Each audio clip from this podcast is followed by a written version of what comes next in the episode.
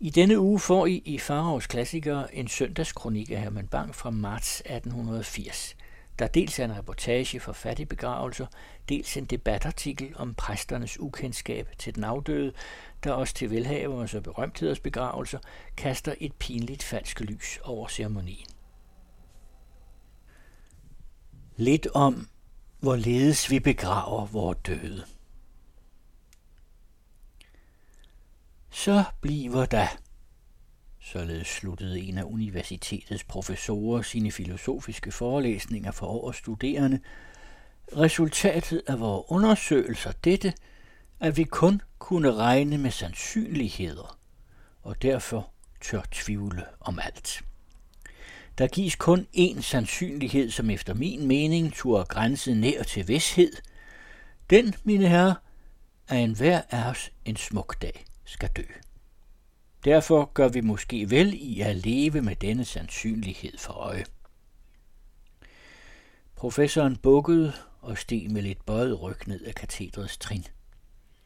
Så hørtes opbrudstegnet, nøglens raslende drejning i døren, men i dag var man stille. Det var i nogle sekunder, som om én tanke havde taget vejret fra dem alle. Som om hans rolige ord i et underligt stivnende nu havde stillet dem alle ansigt til ansigt med springet ud i mørket. Og så brød støjen op som et stormkasts larm, hvis brusen vokser. Hvad professoren sagde fortjener nok at vække til eftertanke. Der er jo unægtelig en vis sandsynlighed for, at vi engang skulle dø. Og død er død.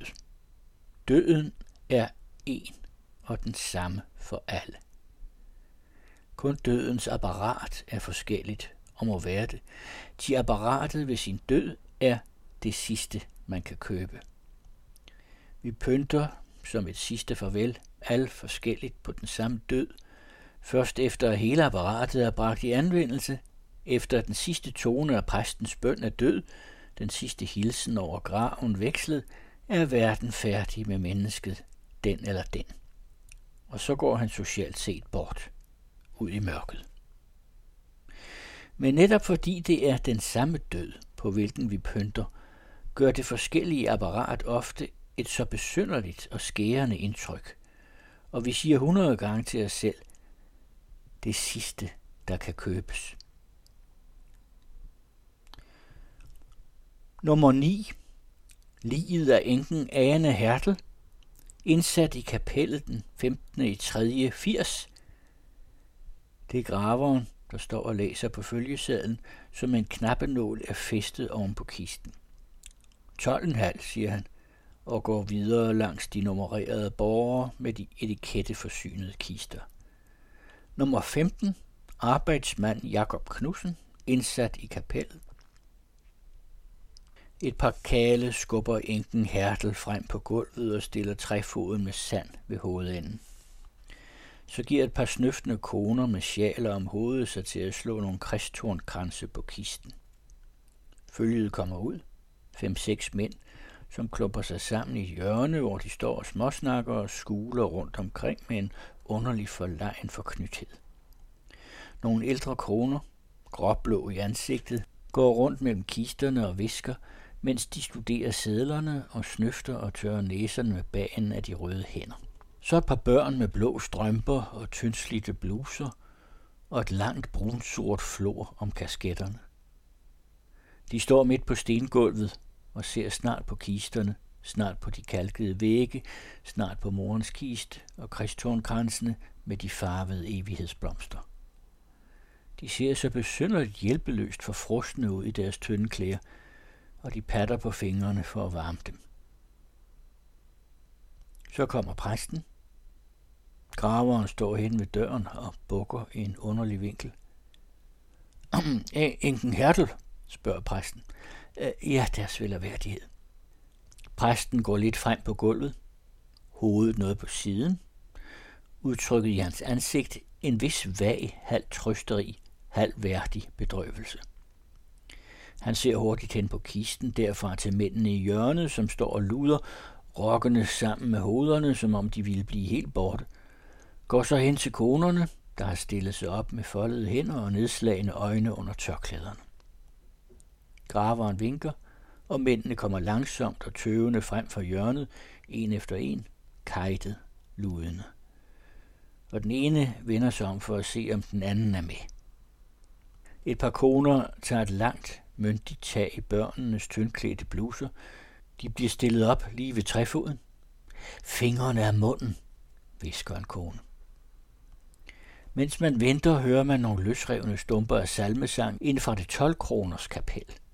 Det lyder som en syngende, søvndysende mumlen. Hvor mange børn er der? spørger præsten den nærmeste kone. Det giver et sæt i tørklæderne. Tre, svares der så af fem måneder på en gang. Og hvorledes øh, var hendes liv, spørger han, lige så højt som før. Et nyt ryg i tørklæderne. Tre-fire stemmer lader høre en snøftende optakt, med den højeste kone for overtaget. Øh, det er jo småt for en enke, her pastor. Snøften. Ja, det er som en her pastor. Trykket på sidste stavelse. Min mand faldt ned af et stilas i fjor. Lyden bliver borte i snøften. Men de sultede ikke, lyder det så hurtigt fra et nyt tørklæde. Præsten går lidt ned mod den talende og spørger igen, halvt vendt mod mændene, men de står og skutter sig og søger at skjule deres hænder i kasketterne. Men, uh, spørger præsten igen, uh, hvordan var hendes forhold? Hans stemme får en dybere, ligesom hemmelighedsfuld, tilslørende klang. Til Gud Fader og vor Herre Kristus. Tørklæderne tiger. Der går som et elektrisk ryg tilbage i alle hoveder. Derpå bryder den høje kone ud en lang, plaskende ordskvaller. Præsten er blevet meget opmærksom. Men det havde dog været godt at kalde mig, siger han så til sidst. Og efter at have påbudt tavshed med en ligesom dæmpende håndbevægelse, går han to skridt frem foran kisten og begynder så i et halvt smægtende, halvt salvelsesfuldt, noget grådukket tonefald at tale over enken Hertel. Fladen af hænderne er i ivrig bevægelse mod næserne. Så er præsten færdig. Han trykker et par koner i hånden, ser med lidende på de tyndslidte bluser og går. Følget bærer kisten ud. De seks mænd traver ned ad kirkegårdsgangen i en hinkende luntetrav. Bagefter kommer den høje kone trækkende af med to drenge, som går og græder. Mest af kulde. Det er verdens farvel til enken Hertel. Og når konerne kommer hjem, har de dog lov at sige, at det var en pæn begravelse. Til fire kroner. Under tiden har vi jo alle sovne på en dag, siger graveren. Så er det noget andet. Ja, det er rigtig nok noget andet. Når nummer 11 skal begraves kl. 12, og nummer 5 kl. 12.30, og nummer 7 kl. 12.30. Når to præster må tale på samme tid, når man må indskrænke enkens gråd til minutter, når det ene følge beglor det andets sørgedragter og tårer, og når man slår kransene på den ene kiste, mens man taler ved den anden. Når præsten har lige så travlt som graveren, og graveren lige så knap tid som kalene, når man haler nummer 13 frem, før man har båret nummer 12 ud, når præsten i skyndingen taler om en pige, når han taler over en dreng, ja, så er det noget andet, som graveren siger. Så er der livligt i kapellet til fire kroner. Men der er måske for livligt derinde. Der er måske under denne hæsblæsende travlhed født for mange harmtanker i dette nøgne, kolde og fugtige rum, der har huset så meget sorg og så meget smertesåret kærlighed. Her, hvor manden har måttet æde sine tårer, især fordi fremmede øjne vogtede på ham, hvor enken ikke har kunnet finde en eneste krog, hvor hun kunne græde alene, og hvor moderløses hjerter under udeltagende blikke er blevet til stene i deres bryst. Hvor døden er blevet en forretning, som må afgøres helst i sekunder, hvor en utålmodig graver måler en datters sorg, og hvor den fattige ikke har lov til at være ene med sine døde. Man siger, det er farlige tider. Når man ser et skuespil som dette, skulle man ikke tro det. Til det er i øjeblikke som disse, hvor vi kan få menneskene i tale, hvor selv den sløveste vågner, selv den mest forstenede er modtagelig for indtryk. Det var måske derfor også ganske klogt at vogte noget på, hvilke indtryk samfundet skænker sine individer i et sådant øjeblik. Og disse indtryk er måske i det tilfælde lidt for farligt blandet. Vi ved jo, hvis vi har haft nogen sorg, at vores smerte trænger enten til ensomhed eller i det mindste til venner. Den bliver til forstenende bitterhed. Fremmede menneskers kulde isner os, glaserer vort hele væsen. Sorgen trænger til tavshed, for at vi kunne tænke den ud, til stillhed, for at vi kunne fordybe os i trøst, til ro, for at vi kunne græde. Sorgens gudinde har tilhyllet ansigt, og det er umenneskeligt at afrive hendes sørgeslør midt på torvet. Og den fattige for fire kroners kapellet føler samme sorg som vi. Han trænger lige så fuld til ensomhed, lige så fuld til stillhed, lige så fuld til at kunne sove uset. Og når han så ikke kan det, når den sidste time, han lever sammen med sine døde, hverken er rolig eller ensom eller helt hans egen, må han ikke så kunne fristes til at misunde den lidt rigere, som har kunnet betale 8 kroner for kapellet, og som derfor kan være alene med sin sorg og sine venner.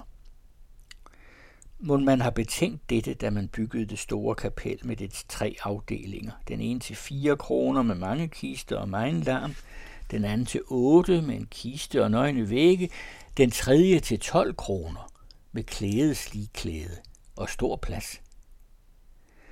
Mange fattige, hvis kiste stod udenfor, uden sang og uden blomster, har måske knyttet hænderne mod det store kapels salmesang og visket, men det er dog det sidste, de kan købe. Det burde man dog betænke. Til den bitterhed, som fødes i et menneskes bryst i et sådan øjeblik, den yngler. Der må jo være forskel. Den fattige kan ikke begrave sin døde, således som den rige, men man kunne måske dog gøre et eller andet for at lade forskellen blive mindre i øjnefaldene. I det mindste tillade, at den sørgende blev alene med sin sorg.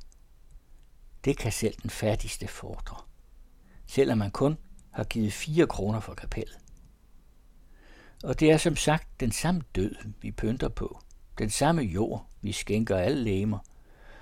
Lad os huske det, og søge at gøre forskellen og forarvelsen så ring som muligt. For 8 kroner får man altså lov til at være ene med sin kiste. Rummet er koldt, væggene nøgne, det hele uhyggeligt, men det er dog mit. Ellers er det det samme skuespil. En kiste med nogle fattige blomster, nogle få venner, nogle sand og mig en hyggelig deltagelse. Ved kisten en præst, der her som der taler om et liv, han som oftest ikke kender. Der fortælles anekdoter nok, som viser, at ikke alle præster, overledes skulle de vel kunne det, siden de dog kun er mennesker, har tid til at holde eksamination, således som han, der talte over enken Hertel. Den præst har sagt om en ung pige, at hun faldt på ærens mark. Den om et ung menneske, at han havde været sine forældre en dydig datter. Den har om frøken D's brødre, hvoraf den ene var skaldet og den anden hvidhåret, udbrudt. Disse ynglinge, uerfarne i livet, nye i sorgen, som begræder din død. Vi kender alle dusinvis af sådanne historier, som hende, og som må hende, når en fremmed skal tale om fremmeden men slidt er dog kun sjældent. Det er dog ikke hyppigt, at ligetalerne bliver rene farser. Som oftest skaffer præsten sig nogle oplysninger om den afdøde, og han holder så sin tale på grundlag af disse oplysninger. Vi har set, hvorledes han skaffede sig disse oplysninger ude i kapellet. Ved de store begravelser går det også i den henseende anderledes til. En sådan naiv offentlig eksamination ville måske støde en eller anden, og tænk så, hvis alle gav sig til at tale i munden på hverandre. Det ville ikke kunne gå an. Gråmørkt lys i den blændede kirke, flå om kandelaberne, sorte tæpper på de hvide trin, foran dåbens engel, der smiler koldt i grågul skær for gassen, kisten, palmedækket som et alter, man har smykket med blomster. Nede i kirken en sky og viskende tavshed over de fyldte stole. Kirkebetjenten lister hilsende rundt med sange. En sabel klinger mod flisen, og alle ansigter vender sig rygvis. Man mumler videre, spejder mod pulpituret. Man ser nogle blege ansigter dukne frem af bølger af sort tyl. Orlet intonerer. Man er ganske glad ved at høre sangen. Den tunge melodi, det slæbende i tonerne. Man sidder og rocker betagende af en vag følsomhed. Under tiden skræmmes man op af en skratten for orlet. Så træder præsten frem, værdig med ridderkorset på præstekjolen. Han gør en underlig bøjning frem mod kisten, dukker ned med foldede hænder mellem knæene, ser så ubestemt ud i rummet, mod noget fjernt, hinsidigt, tørrer sig i mundvigene med lomterklædet og taler. Her, som der, om et liv, han sjældent kender. Han har aflagt besøg hos enken, rådspurgt en af den afdødes venner, plukket lidt sammen både hister herfra, så taler han. Men det ligger i sagens natur, at en ven bestandig i et sådan øjeblik giver et meget ensidigt billede og ikke tegner med nogen fast griffel. Derpå fantaserer præsten over dette løse udkast til en karakteristik, og når man mødes i kirken for at bringe det sidste farvel, kender vinden sjældent den, han er kommet for at hilse. Selv det løseste billede kan på denne vis, mod præstens vidne, til naturligvis en god tro, blive en parodi. Ubekendtskabet skænker måske den døde dyder, hvor han snarere besad laster, og tiger muligt der, hvor man kunne rose. Ikke sandt? Vi har alle været til stede ved sådanne lejligheder. Man siger jo vel, at man vil indskrænke sig til at bede en bøn, at man hverken vil veje eller dømme, men der er dog få præster, som ikke knytter et par ord til de menneskes liv, ved hvis borgere de taler, og de par ord, som tales, kunne alt for ofte blive sandhedsfordrejende misforståelser. Det er så svært for en fremmed at tale om en fremmed. Derfor bliver i præstens tale alt for ofte den afdødes karakter fordrejet. Og det er ikke det eneste. Men hvorledes Hvorledes var hendes forhold til Gud Fader og til vor Herre Kristus? spørger præsten de rokkende tørklæder ved enken Hertels kiste. Og med dette spørgsmål når vi til det vigtigste punkt ved den nuværende kristelige begravelse, det punkt, der giver adskillige af de velhavende forarvelse. Hin præst var i sin gode ret, når han gjorde dette spørgsmål. Ud fra sit standpunkt må han gøre det. Og de fleste, til hvem han retter det, vil vist nok svare ligesom konen, med udflugter. De vil gøre det af flere grunde. Der er noget ved døden, som ryster op i indifferentismen. Døden, set i nærheden, ængster de fleste. Selv den, som til daglig er ikke blot irreligiøs, men endnu uden religion, vil ofte blive religiøst bevæget ved dødsleje. Den vantro, i hvert fald den er vane vantro, vil ofte for et øjeblik tvivle om sin egen vantro, og han vil så at sige skygge med hånden over øjnene for at skimte ud i mørket. Når så præsten spørger denne for øjeblikket rystede om den dødes religiøse standpunkt, ja, så vil han og præsten i foreningen let finde tegn på tro i den afdødes liv. Den spurgte, fordi han viger tilbage og ikke tør andet. Den spørgende, fordi han vil se sådanne tegn. Han må jo ville det. Ud fra hans standpunkt er jo vantro fordømmelse – Hans menneskelighed krymper sig ved at fordømme. Hans menneskekærlighed glæder sig ved at kunne prise særlig. Denne dobbelte årsag afføder al den slumrende tro, som påduttes så mange, som vel ikke taler om de himmelske ting, men som dog sikkert tænkte på dem i deres stille timer. Præsten med ud af de ædleste bevæggrunde føres til at voldtage hundreders livsførelse – levede ud fra andre synspunkter og på andre standpunkter. Han må gøre det for at redde en kristen baggrund for deres liv, en baggrund, som han må ønske dem, hvis han er en sand kristen. Således opstår der disse hundrede af ligtaler, hvor i præsten, for ikke ud fra sit standpunkt at måtte fordømme, drives til mod sin vilje at fordreje. Helt fra et andet standpunkt, måske et synspunkt til med, som i mere end et tilfælde flertallet af de tilstedeværende deler, ville dette liv, hvorom der tales, måske være sympatetisk, i hvert fald forklarligt, ærligt. Nu, under fordrejningen, hen imod et indhold, der lå det fjernt og var det fremmed, forrykkes det, bliver uærligt, usandt. Noget inden i os skriger uophørligt op imod denne fordrejelse af sandheden, denne usandhed, som ubekendtskab og den religiøse iver debiterer, men som vi ved er en usandhed, og denne usandhed forarver. Ved enken Hertels begravelse gør det mindre. Denne snes mennesker er måske religiøst ligegyldige til daglig. I dag bliver deres noget trælske og træge, bange for knythed måske oftest til en bøjen sig ind under hans autoritet, som taler med en så overlegen myndighed. De tror ikke. Man kender kun lige den næsten forbavsende religionsløshed hos den københavnske almue. Den har ikke ofte tid til at se mod himlen, men de bøjer sig. Kritikken siger, som oftest. De er mindre vante til at stå omkring en kiste. Men en stor del af det følge, som samles til de større begravelser, går der af høflighed mod en forretningsven, en fjern bekendt, kommer der, fordi jeg har været til bal hos den afdødes bror, spist til middag sammen med hans søster, kort sagt er 100 grund, som konveniensen gør til grunde, men som umuligt kan lade vedkommende føle nogen virkelig deltagelse og selv den afdødes bedste venner er så vante til at overvære begravelser, at de trods deres sorg har deres kritik lysvågen. Når nu præsten taler, og i den bedste hensigt, den nemlig at gentage det at løfte denne sjæl op fra fortabelse til nåden, fortegner det liv, som her er afsluttet, vågner ofte ikke blot kritikken, men også forarvelsen. Vi hører så ofte sagt, at tiden er uden religion, men er dette sandt, burde først og fremmest kirken selv vogte sig for at give forarvelse. Under tiden gives der forarvelse. Som oftest er det den afdødes nære venner, hvem usandheden i det sagte piner, og der sidder som på nåle, mens præsten taler. I så fald ryster man blot på hovedet, ærger sig eller smiler. Men værre er det, når den afdøde var folkets ejendom, når hans liv var kendt, når han som kunstner eller digter havde tilhørt os alle, så vi alle kendte ham. Når det så at sige er folket, som samles om hans borger, for at mindes og for at sige tak og farvel. Lad os sætte, at denne mand var lyrisk digter.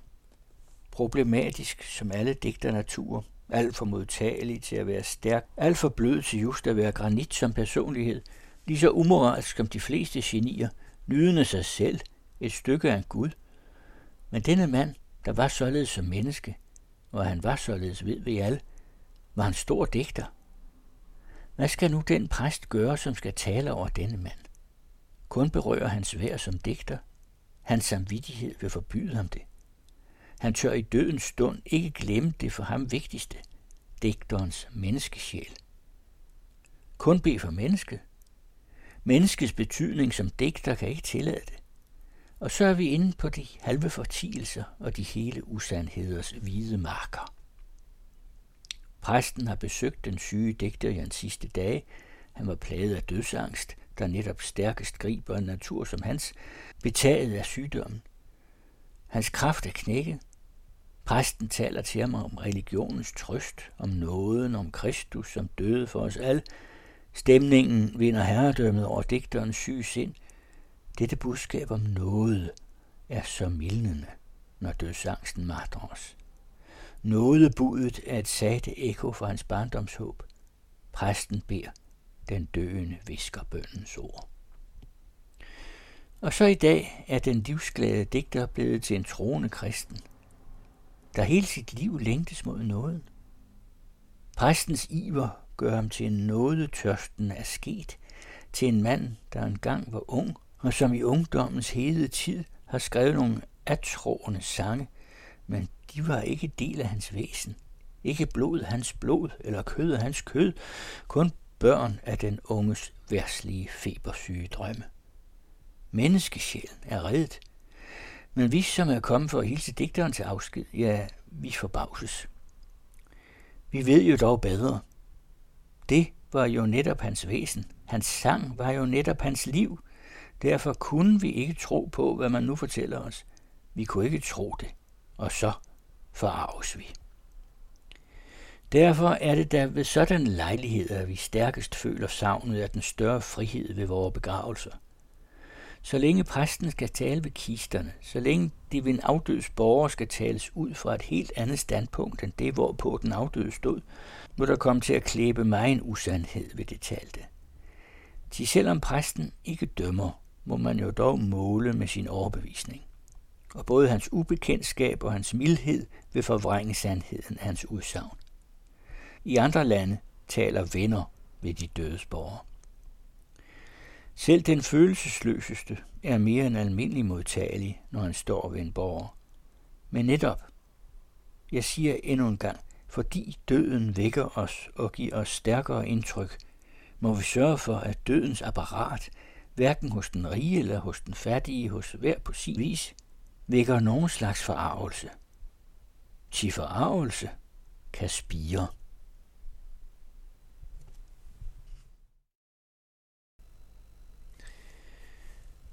Ja, sådan er det da heldigvis ikke nødvendigvis længere.